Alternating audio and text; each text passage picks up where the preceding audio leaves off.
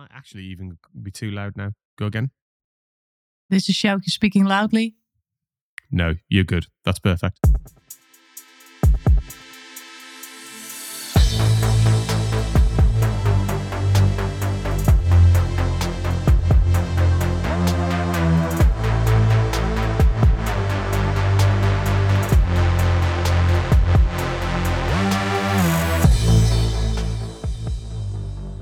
Welcome to Cloud Realities. This is a conversation show about what cloud driven transformation really means for businesses and humans. I'm Dave Chapman. And I'm Sjoukje Zaal. And this week we're going to look at the current state of cloud. So, what are the big trends at the moment in the industry? But we'll also set out some definitions given it's our first show.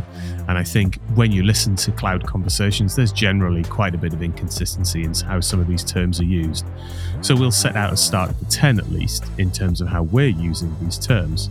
Well, before we get to that though, Sjoukje, how are you doing? Are you all ready? I'm totally ready for it. Really Totally looking ready. forward to it. Great. Yeah, Yeah. yeah, me too. What have you been up to this week? Anything interesting? I know you did a huge thing this week, right? Yeah, I did a huge event. An 18 hour 18 hour live stream. An 18 hour live stream. Yeah. I mean, that's crazy. So tell us a bit about it. What what happened? Uh, we did. Uh, I, I I lead the global AI community, which is uh, a very huge community with more than thirty thousand members. Wow. And every year we have two major events. And this event was um, called the Global AI Developer Days. So we started Wednesday evening with a, a keynote evening, fully packed with sessions with CVPs from Microsoft and NVIDIA, Mhm. sharing their visions around AI, the future of AI. And then yesterday, Thursday morning, we started at, I think, around 6 a.m. with the live stream. We had 36 sessions of community members from all the globe, from around the globe. And uh, yeah, it was it was great, really awesome. Amazing. I mean, the fact it was an 18 hour live stream slightly blows my mind. So, how, how much of it were you on for? I think I had some short breaks for one or two hours in between, but I was on for uh, yeah the eight the whole 80 hour 18 hours. Yeah. Wow. And and what was the outcome? Where did you get to? The biggest result was that we had a great day and that everyone enjoyed all the sessions and uh, enjoyed the commitment from the community. Yeah. And and we had lots of viewers, which is a kind of a big thing nowadays. It is. It is. It, people are overwhelmed with things like this. And, and, you know, potentially podcasts, dare I say, that you really got to try and bring something to the conversation and, and, and pull viewers in with some fresh content, I think. Yeah, true. Yeah, Yeah. totally agree. It's tricky. And talking of content, let's let's let's crack into what we're going to talk about this week. So this is an introductory show. It's just going to be Sjoukje and I, and we're going to talk through some core elements to do with the cloud and where the cloud is up to today. And then we're going to come to an innovation section that Sjoukje will talk us through a little later on. And, you know, don't want to give much away, but we might be returning to the world of AI for that. So looking forward to that towards Yeah. the end of the show. So as it's our first show, let's set out some of the basic definitions. So, first of all, very quickly, cloud computing, we see it as the on demand delivery of IT resources over the internet with pay as you go pricing. That's a big shift away from what traditional IT looked like, where it was very contract bound or, or heavily insourced with local data centers. What this does is it shifts all of your compute resources into an internationally owned organization, which you know sometimes can create issues with things like data regulation. Much of which we'll explore in coming weeks and the coming weeks and months of the show. But effectively, it changes the dynamic. So going from buying computing as capex heavy technical equipment to buying your processing much more like buying a utility service like electricity or water. But cloud computing is much more than that. It has a series of layers and additional functional components that allow you to transform um, how you're doing things as an organization. And what we'll do again in coming episodes is really dig into the reality of what that means and some of the challenges of that. And it is not as simple as just putting in another data center, for example. Um, the potential of cloud computing ways of working can be very profound for an organization. And the technology itself is also not as straightforward as just replacing servers with uh, a commodity service. It goes all the way up to the software layer and therefore what an organization can actually do with technology. There are three cloud service providers that are really dominating the market. Those are AWS, Microsoft Azure, and Google Cloud Platform. To give you a sense of that in terms of market share right now, based on some current research done by um, ISG and Gartner, roughly, roughly, AWS has 32% of the market, Microsoft Azure has 26% of the market, and then Google Cloud Platform has 16% of the market, and then the remainder is built up with smaller cloud providers, the likes of um, IBM Cloud or Oracle Cloud, or things like Alibaba Cloud and, and various other more regional iterations of cloud. Each of the different cloud providers offers different levels of service. So, Microsoft's got a very, very deep heritage in working with enterprises. It really understands how vertical industries work. And right out of the gate, has provided a bunch of tooling that work right up to the sort of business logic level of, of how a business might function on the cloud. Whereas Google, for example, with a background in search and big data, has come out of the traps with incredibly powerful data and analytics tooling. AWS, who, as I said earlier, are, ahead in the market, have just created huge volume an incredibly fast innovation rate, which means that they come out with new tooling and new ways of working on a very, very regular basis. So that's the CSPs. Very briefly, there are three primary levels of cloud. There's infrastructure as a service, which is effectively buying your servers and networking and uh, underlying processing. There's platform as a service, which is like buying development environments. So you might be able to get a platform as a service that's specific to your industry that you can then leverage immediately some industry tooling or industry data and analytics pre configured materials. And then finally, there's software as a service, which is literally consuming um, software directly off the cloud, which would be things like Salesforce, for example.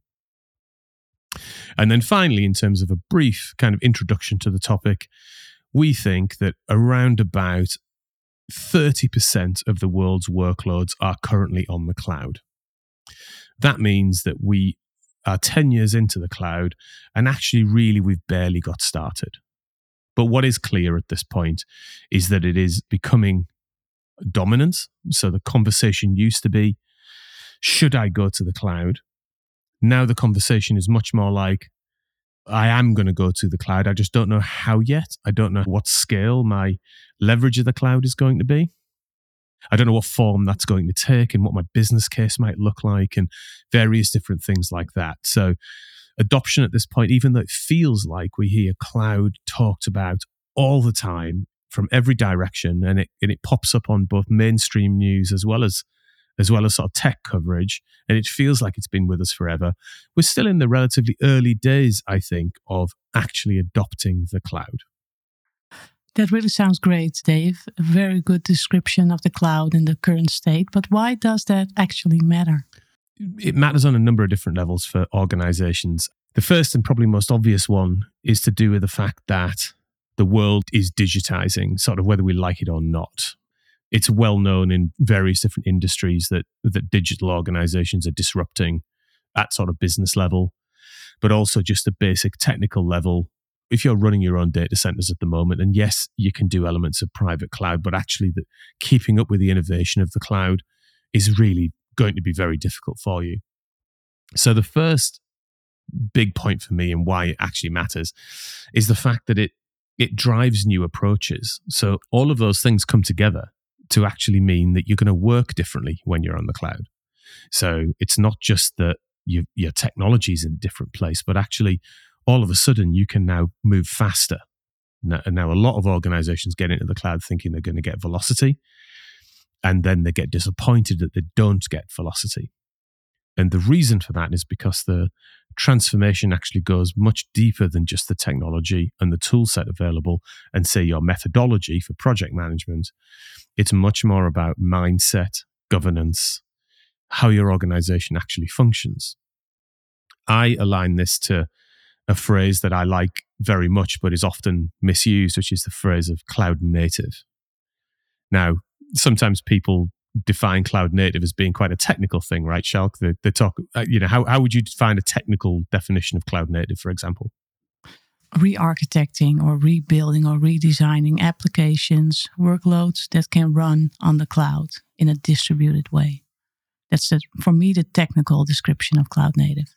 Yeah, which is absolutely spot on, like like bang on. And that means you've had to sort of rebuild your application pretty fundamentally, really. And generally, you're probably in doing that, you're using say, certain cloud providers' tools that come with it. And therefore, if the cloud provider updates that tool, your application is all is is updated for you, kind of automatically. And also it does a thing called elastic scaling where you know um, if, if you've got a peak of processing at a certain point of the month because that's the way your business works.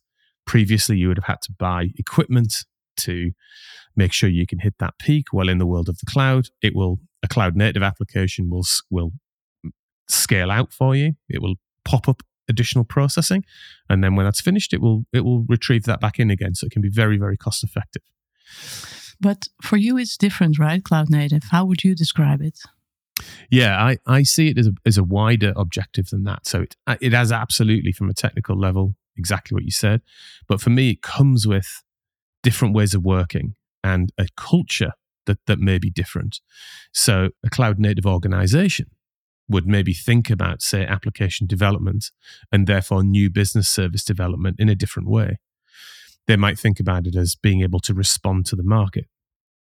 And that means that if they're responding to what the market is doing and they want to make fast updates to that application, well, they've got to govern that differently and they've got to delegate authority into teams differently. And it's through that delegation you get things like DevOps working properly as a process. Without that delegation, DevOps doesn't really work properly because you can't make decisions within that team. So there's an element of right at the top of organizations making conscious decisions about how they delegate authority, which can then impact processes further on in the organization in a way that can, say, for example, increase velocity. Also, within that type of organization, leaders need to think differently and they need to reset what good looks like, e.g., the whole learnings and failures thing. Is a failure bad or is it a learning on a way to something better? As well as the style of leadership in a cloud native organization, you're really looking at the at the experts and the practitioners to make the right decisions and the best decisions. So therefore, leaders might be uncomfortable with that because they might feel like they need to have answers, but actually, what they're really there to do is to support practitioner teams to get to the right places. And that does not just in technology. I hasten to add that can go out into product teams and uh, and business development teams. Does that make sense?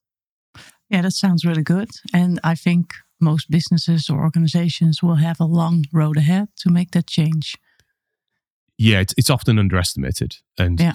and actually that's a great point because when I when I refer to cloud transformation, I usually call it cloud driven transformation, which it means is yes, we're starting with the cloud.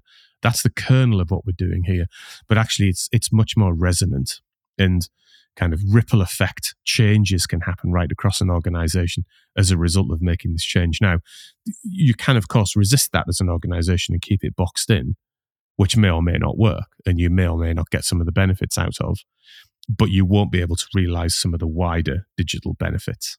I think one of the best examples for me, and it's it's well trodden ground this example, but I don't think there's a better one yet, is Netflix. So Netflix start life as you know, a, a, physical media distribution company emailing DVDs and Blu-rays to customers. Then they very quickly get on the streaming bandwagon. So, right at the very beginning of streaming, Netflix put up a big platform on AWS and get into streaming very early.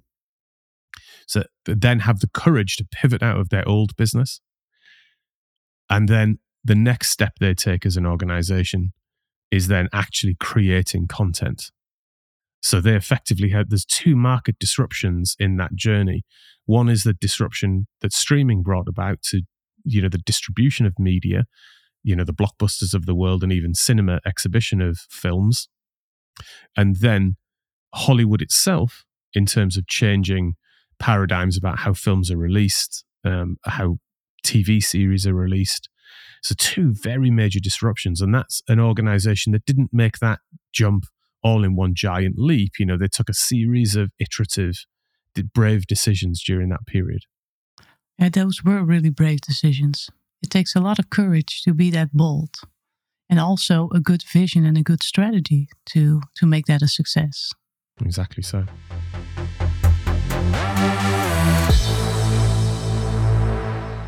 Okay, Dave, so let's move on to the next section. So, what are the current adoption trends for 2022? As we said earlier, the state of the world's adoption at the moment is around 30%. So, that means 30% of the world's workloads of all of all the workloads in the world that are currently in private data centers has been moved to the cloud in some way shape or form. And there are a number of different ways you can do that. Most of it has been fairly simply moved over, unless you're a new organization or you've invested very heavily in the sort of cloud native modernization that Sjoukje was talking about earlier. And though that's the case, and that's relatively early days, there are a bunch of, I think, important trends that are visible at the moment in how the cloud is being talked about. So I'm just going to quickly whiz through those. First of all, sustainability, of course, is a very substantial subject in the world of compute, as it should be. Um, we talk just at the point where COP27 is about to happen, uh, and, a, and a big discussion of the world's leaders in terms of climate commitments over the course of the next 12 months and following up from COP26. So the cloud providers, quite rightly, are leaning into this with net zero commitments, I think, now on the table from each of the cloud providers. And I would expect at the big industry shows that are coming up over the course of the next six months. We'll hear a lot more from cloud providers about it. The other thing in this trend that's interesting is cloud providers giving some power back to organizations to make decisions about where the power is coming from that's powering their processing. So being able to elect as a organization to use carbon neutral or net zero processing power, I think, is something that that has got to come along at some point in the not too distant future. And you can already see things like FinOps organizations getting their heads around how sustainability can be built into the day to day working of your cloud environments. The second trend I would point out is modernization really kicking off in earnest now. So, a lot of early cloud adoption was often driven by IT organizations, quite rightly. I was one of those people, and you would do it on a cost saving business case.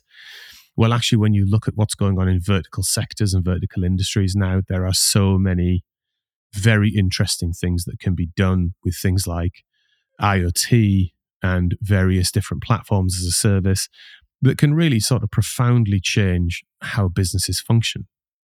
So I would expect terms like industry cloud to become much more part of our nomenclature over the course of the say the next 30% of adoption where i think it'll be much more modernization centric. And that's something we're really interested here on the podcast about which is like how do you really modernize and what does that really mean?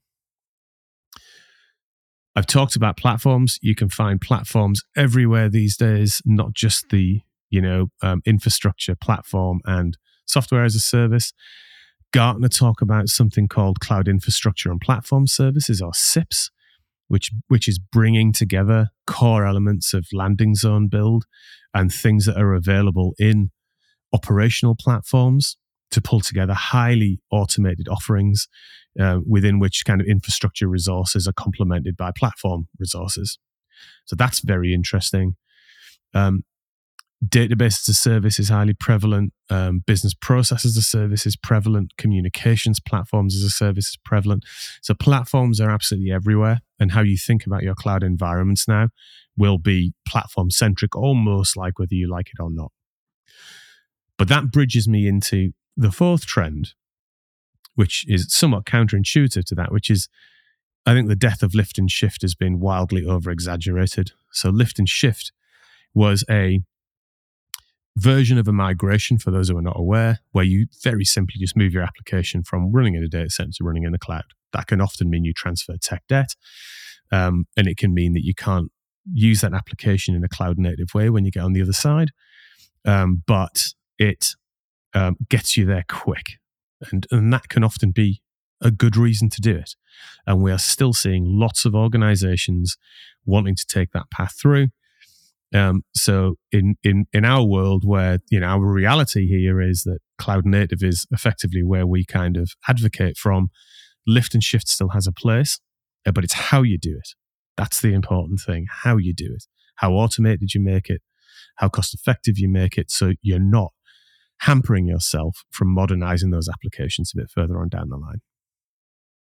Connected to that is trend five, which is cost and cost is everything. Um, on our next episode, we're going to delve a little bit into cost with our first guest, um, and cost is at the at the baseline of every one of the business cases going to cloud, whether it's got business value attached or not.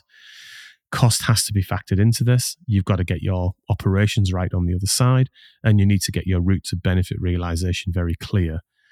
These themes are things that we will absolutely return to because benefit realization is something I don't think we as an industry have really got our heads around yet. The next one um, relates to the humans that are at the center of all of this. So, talent and the talent crisis we currently have in the industry, um, as as many more organizations start to embrace this stuff at scale, there is only so many people and experienced people to go around. So opening up ways to train talent, ways to reskill talent, ways to radically increase diversity and inclusion in the talent in the talent pool for cloud is critically important and it's been on the top of the agenda i think for the last year or so and i think will continue and should continue for a number of years yet can you elaborate a bit more on the diversity part, why it is important. Yeah, my view is is if you take a microcosm of say a DevOps squad, let's just let's say it's got ten individuals in it, and they're all doing different roles. Some are doing more operational, some are doing dev, some are doing architecture, some are doing security. If that team has got ten people in it, all with the same background, all with the same points of view, all at the same age demographic, you are going to get a certain set of solutions. And it's going to be a limited set of solutions because it's all going to be inspired by the same stuff. However, if if within that group you've got 10 people, different ages, different genders, different backgrounds, um, you know, different histories and different ages, you're going to get 10 very different perspectives on the world that bring to a conversation something that's just so much more exciting, and energetic and invigorating, and you're going to get to better answers. I totally agree. And that's also in line with the group of people that are using your workloads or your applications or your solutions. Absolutely that. So it's it's a better reflection of what your consumer and your customer is doing. Yeah. So I think what people misunderstand sometimes about it is that they feel like they have to do it because it's being measured in some sort of way and, and nothing else changes. So now, hey, no, let's be more diverse. But actually, we're not going to really change anything to do that. But actually, no, like real inclusion in my mind is about no, we, we might change the ways of working in the team. We might completely change how the dialogue works in the team because that's how we're getting the sort of how, how people are bringing themselves to the conversation, right? Yeah, true. You just got to create different spaces sometimes and safe spaces for those things to really flourish.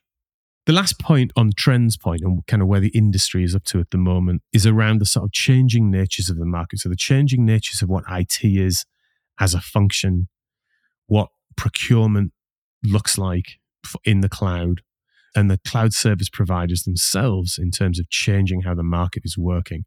So for a long time, IT has been a cost center and has been very focused because its businesses have asked it to on being very, very efficient and driving down cost. And that's brought around things like labor arbitrage and being able to buy big chunks of service from traditional GSIs, global service integrators.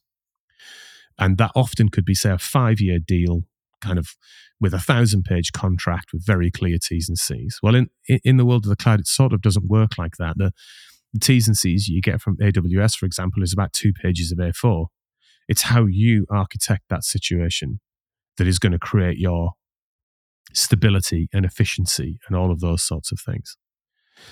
Labor arbitrage, though, still plays a very valid part in IT today generally. Automation arbitrage is now on the rise. So, actually using software to drive some of these things you know, itself, the, the kind of automated platforms that I talked about a little bit earlier, we're seeing cloud service providers bring very significant automations to the market in the worlds of operations that we need to engage with. And then I, uh, my final point, I think, would be IT departments themselves are now needing to stretch outside of their traditional boundaries. So go from being an organization that was very technical centric and, and efficiency based and actually having to look at actually is the technology as effective as it needs to be? And what business conversations do I need to be having around that? So I think, Shal, for me, broadly, those things hopefully summarize about where we're up to in industry right now. Yeah, I think it uh, totally aligns with uh, with the current state. And I also think that these are great trends that we can work out in our next episodes, right? Exactly that. I think that just the beginning of of a of a very rich conversation. I hope that that really gets to the heart of what all of this stuff is about and where the reality of it lies. Yeah. Uh, the, and the the final point I think I would make is about the human at the middle of it. So often in these big sort of technical and transformational conversations that can tend to be very, very sort of business like or tech driven or something like that. And I think what we're going to be interested in, as well as all of those issues, is like, what was it like as a human to go through that, whether you're a leader or a practitioner? I mean, what's what's been your human experience of of, of learning about the cloud, for example, Sjoukje? I think the the biggest experience that I have uh, by working in cloud transformations and with different teams is that it's it is a, in fact a different way of working. You really need to change everything that you are used to, and th- that's difficult for people. It's extremely difficult. Right. It, it also, I, I, when I was going through something like that, I, I have a very similar experience personally. When I set up a cloud transformation program, and you know, like like all of them, six or eight months in, it's difficult, and you're trying to work out why it's difficult. Because on paper, it looked straightforward enough. Um, you know, I, I actually felt very vulnerable in that situation because I, I didn't feel like I was necessarily skilled enough to do it. And uh, I really had to sort of very much engage with new learning, right? Which might be awkward, you know, for, for those of us like me of a certain age. It was quite a surprise at that point in my career to have to learn something so profoundly different. Yes. And in the end, it always takes longer than you expect upfront, right? And that also makes it more difficult. Exactly that. All right. Brilliant. So hopefully that gives us a bit of a level set and a bit of an update on where we think the industry is at at the moment.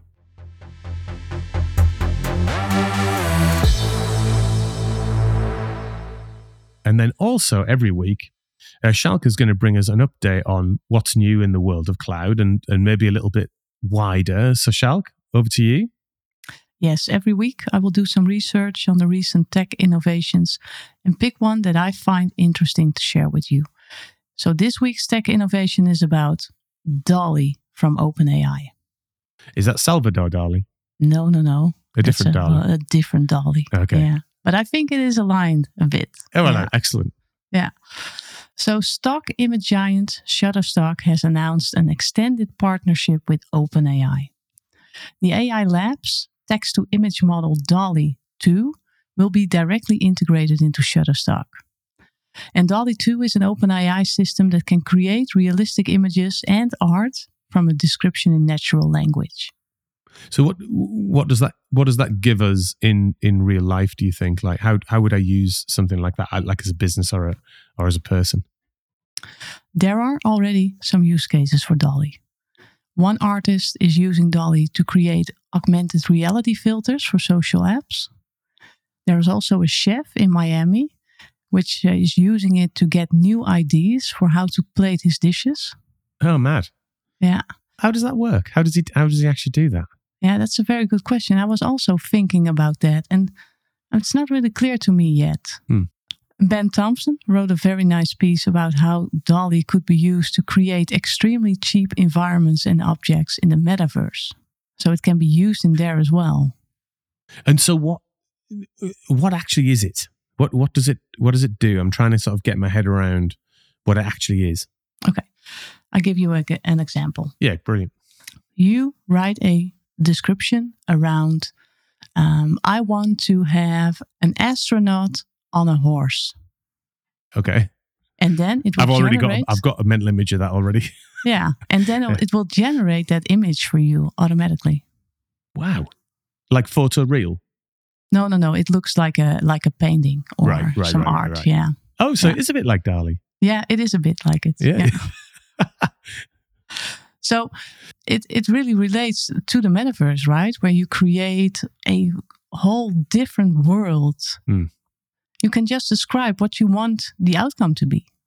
Right. And then it, and then it sort of visualizes for you. So if I was that chef, I might go, right, I'm going to plate up a burger and fries, but I want I want my I want it to be a square burger with, you know, five fries on the side on a plate that's hexagonal.